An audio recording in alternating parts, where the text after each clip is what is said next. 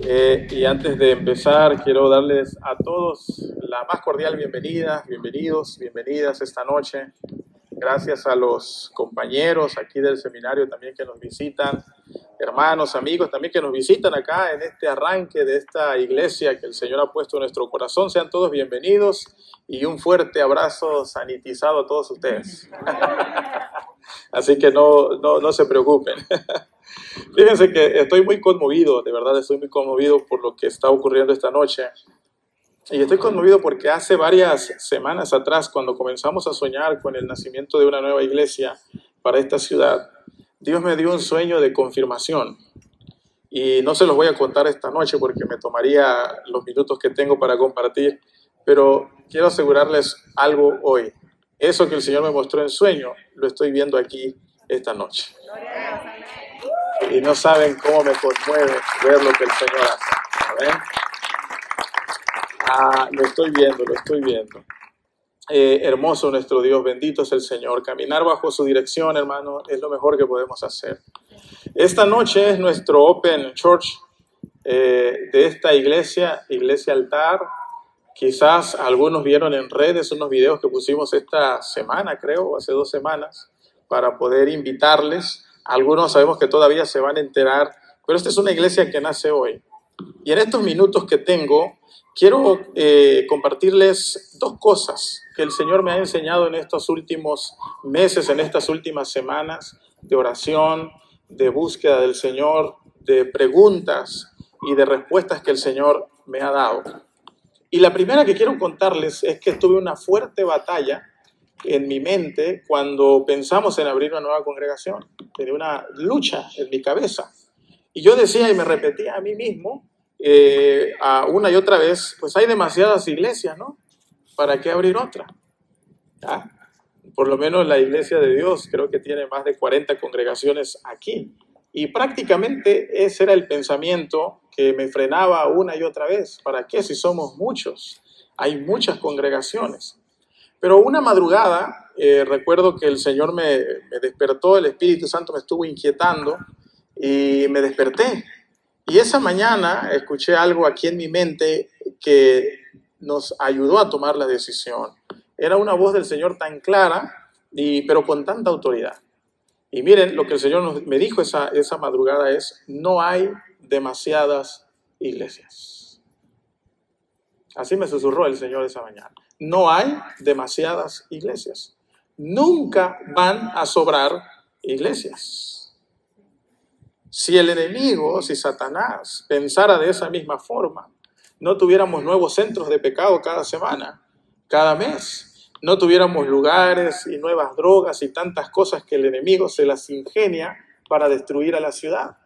Así que esa mañana yo me desperté y para Satanás nunca es suficiente. Y me dijo el Señor, nunca van a sobrar las iglesias. Es más, hacen falta iglesias. Aquí, en todo este país, en el centro, en el sur, en el mundo, hacen falta iglesias. ¿Amén? ¿Y sabe qué me llevó el Señor también esa mañana? Que cada iglesia abre una esperanza. Cada iglesia es una puerta de esperanza para un pecador, para alguien que no conoce al Señor, para un sediento, para un cargado. Cada vez que hay una iglesia en una esquina, en un lugar, se convierte en un punto de esperanza para aquel que no conoce al Señor.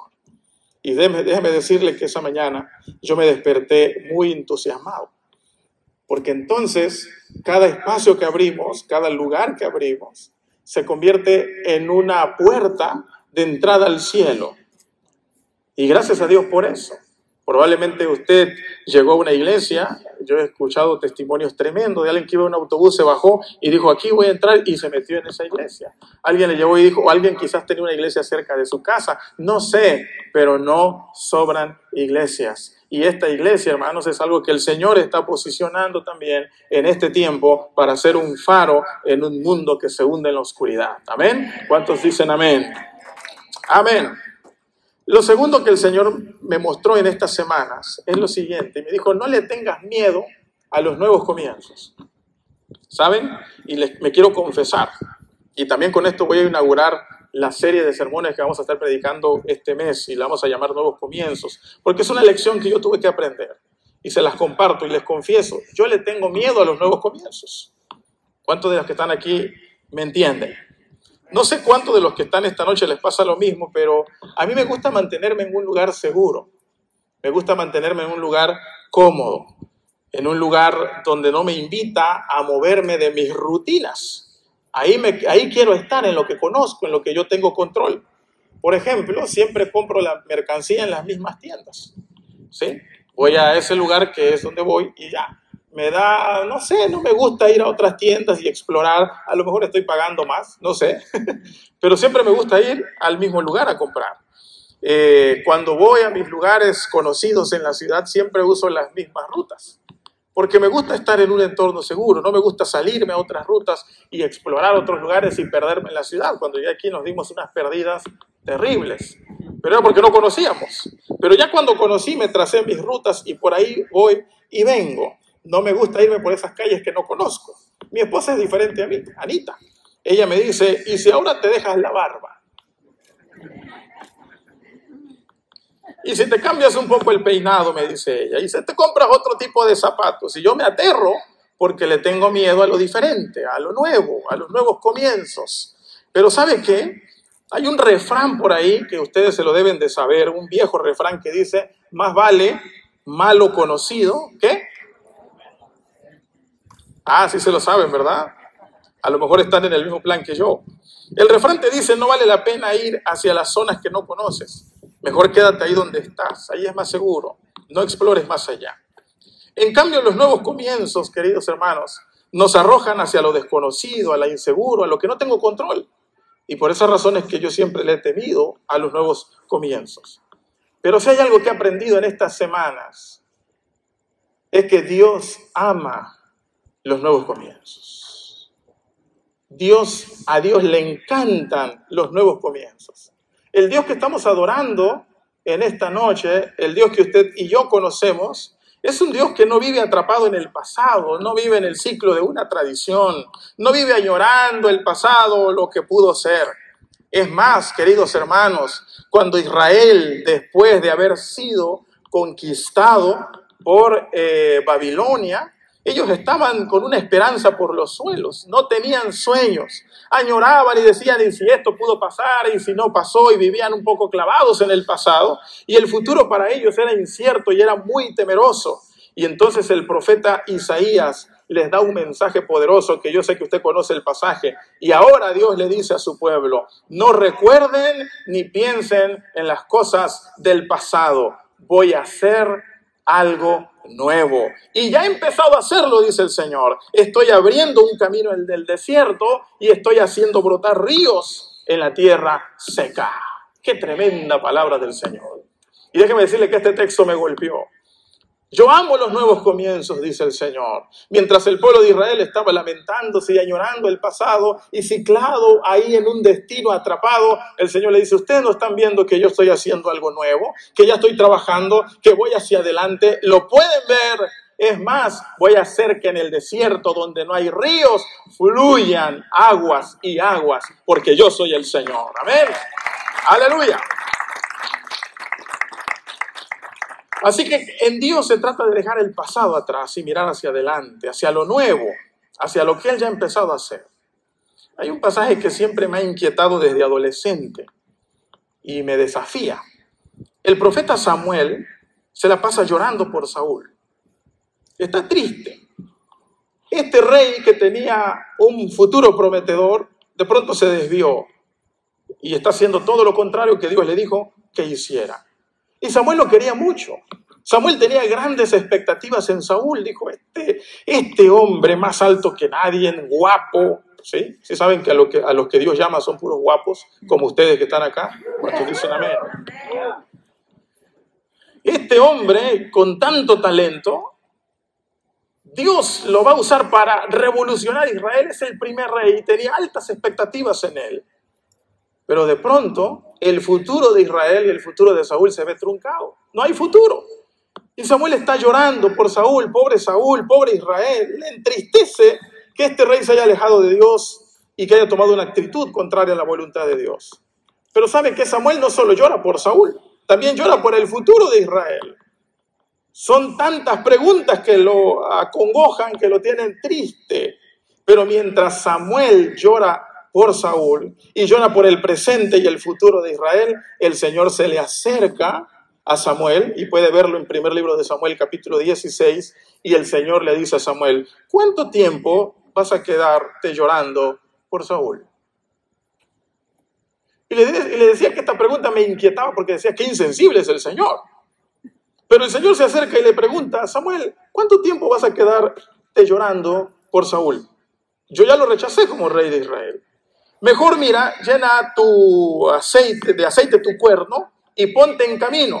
Voy a enviarte a Belén, a la casa de Isaí, pues yo ya tengo al rey, ¿sí?, que va a guiar a Israel de aquí en adelante. Mientras Samuel está llorando por el pasado, el Señor está diseñando el futuro. El Señor está planeando el nuevo comienzo. El Señor está creando lo que viene. Amén. Bien, Samuel no lo entiende y el Señor tiene que decirlo: ponte en camino, porque hay un nuevo comienzo. ¿Cuántas veces nos quedamos nosotros ciclados ahí? Nosotros somos los que tenemos miedo a los nuevos comienzos. Y a veces nos quedamos atrapados en una relación tóxica, en una espiritualidad raquítica, en relaciones enfermizas, y nos quedamos allí. Pero déjeme decirle, y eso me enseñó, me dio esta lección el Señor en estas semanas: yo soy el Dios de los nuevos comienzos. Y dije: Señor, pero yo tengo miedo. Vamos a hacer el Open Church y no tenemos dinero. Pero el Señor dice: yo soy el de los nuevos comienzos. Es más, queridos hermanos, la Biblia se abre, y usted abre la Biblia y va a encontrar en el primer versículo: con Dios iniciando algo nuevo. ¿Se sabe el texto? En el principio creó Dios los cielos y la tierra. Dios se podía quedar en su eternidad oculta para siempre. ¿Qué necesidad tiene Dios de crear algo? ¿Qué necesidad tiene Dios de iniciar algo? Ah, pero es que es un Dios de nuevos comienzos, y dijo: vamos a hacer un mundo, y vamos a hacer al hombre, y vamos a hacer a la mujer, y vamos a empezar un proyecto aquí poderoso para que el ser humano viva y me conozca y me ame. Amén. ¿Cuántos aman la vida que el Señor les ha dado? Digan amén. Es un nuevo comienzo del Señor. Aleluya. Capítulos más tarde, Dios se acerca a un hombre de Ur de los Caldeos que se llama Abraham y le dice: deja tu tierra, deja tus parientes y te vas a ir a la tierra que yo te voy a decir.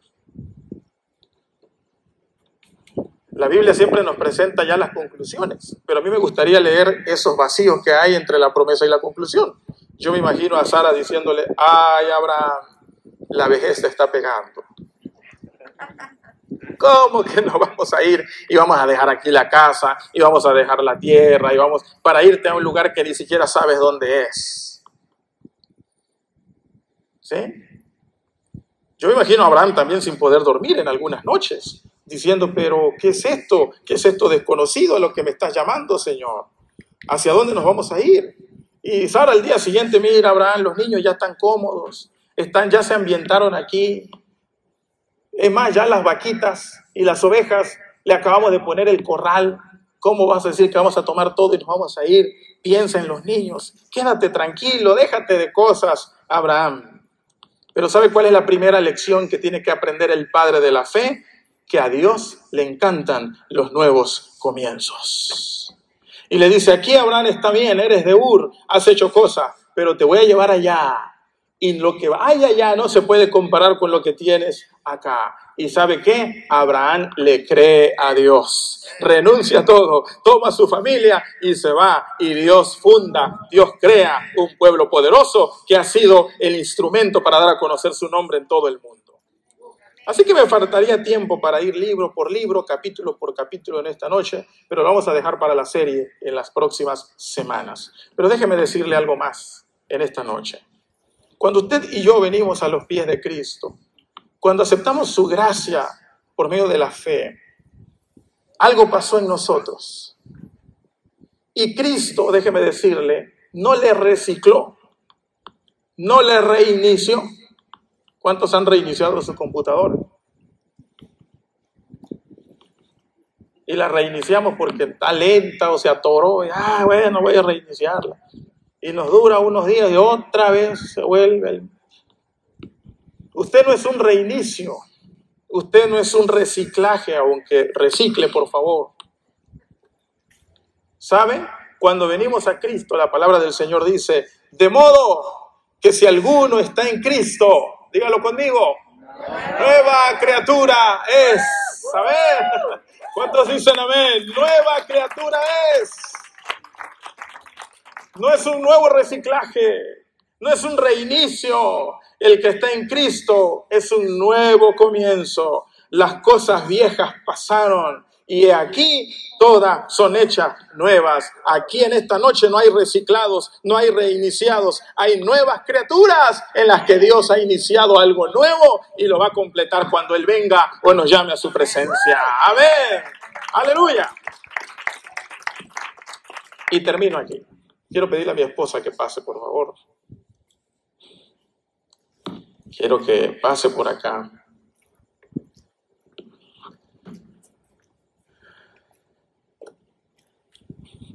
Con ella hemos llorado, nos hemos preocupado, no hemos dormido, no hemos comido. Queridos hermanos, hoy inicia este sueño que hemos llamado Iglesia Altar. Y ustedes nos ven aquí parados hoy. Pero antes de que este sueño pudiera despegar, Dios puso un equipo tremendo, tremendo de siervos del Señor que han hecho todo esto posible. Hombres y mujeres entregados al Señor, a su obra. No sé si ellos quieren que los mencione o no. No les pregunté, así que no los voy a mencionar. Pero son hombres y mujeres de Dios que han trabajado con nosotros poniendo el hombro, dinero y tiempo. Y quiero pedirles un fuerte aplauso para ellos y para ellas, por favor.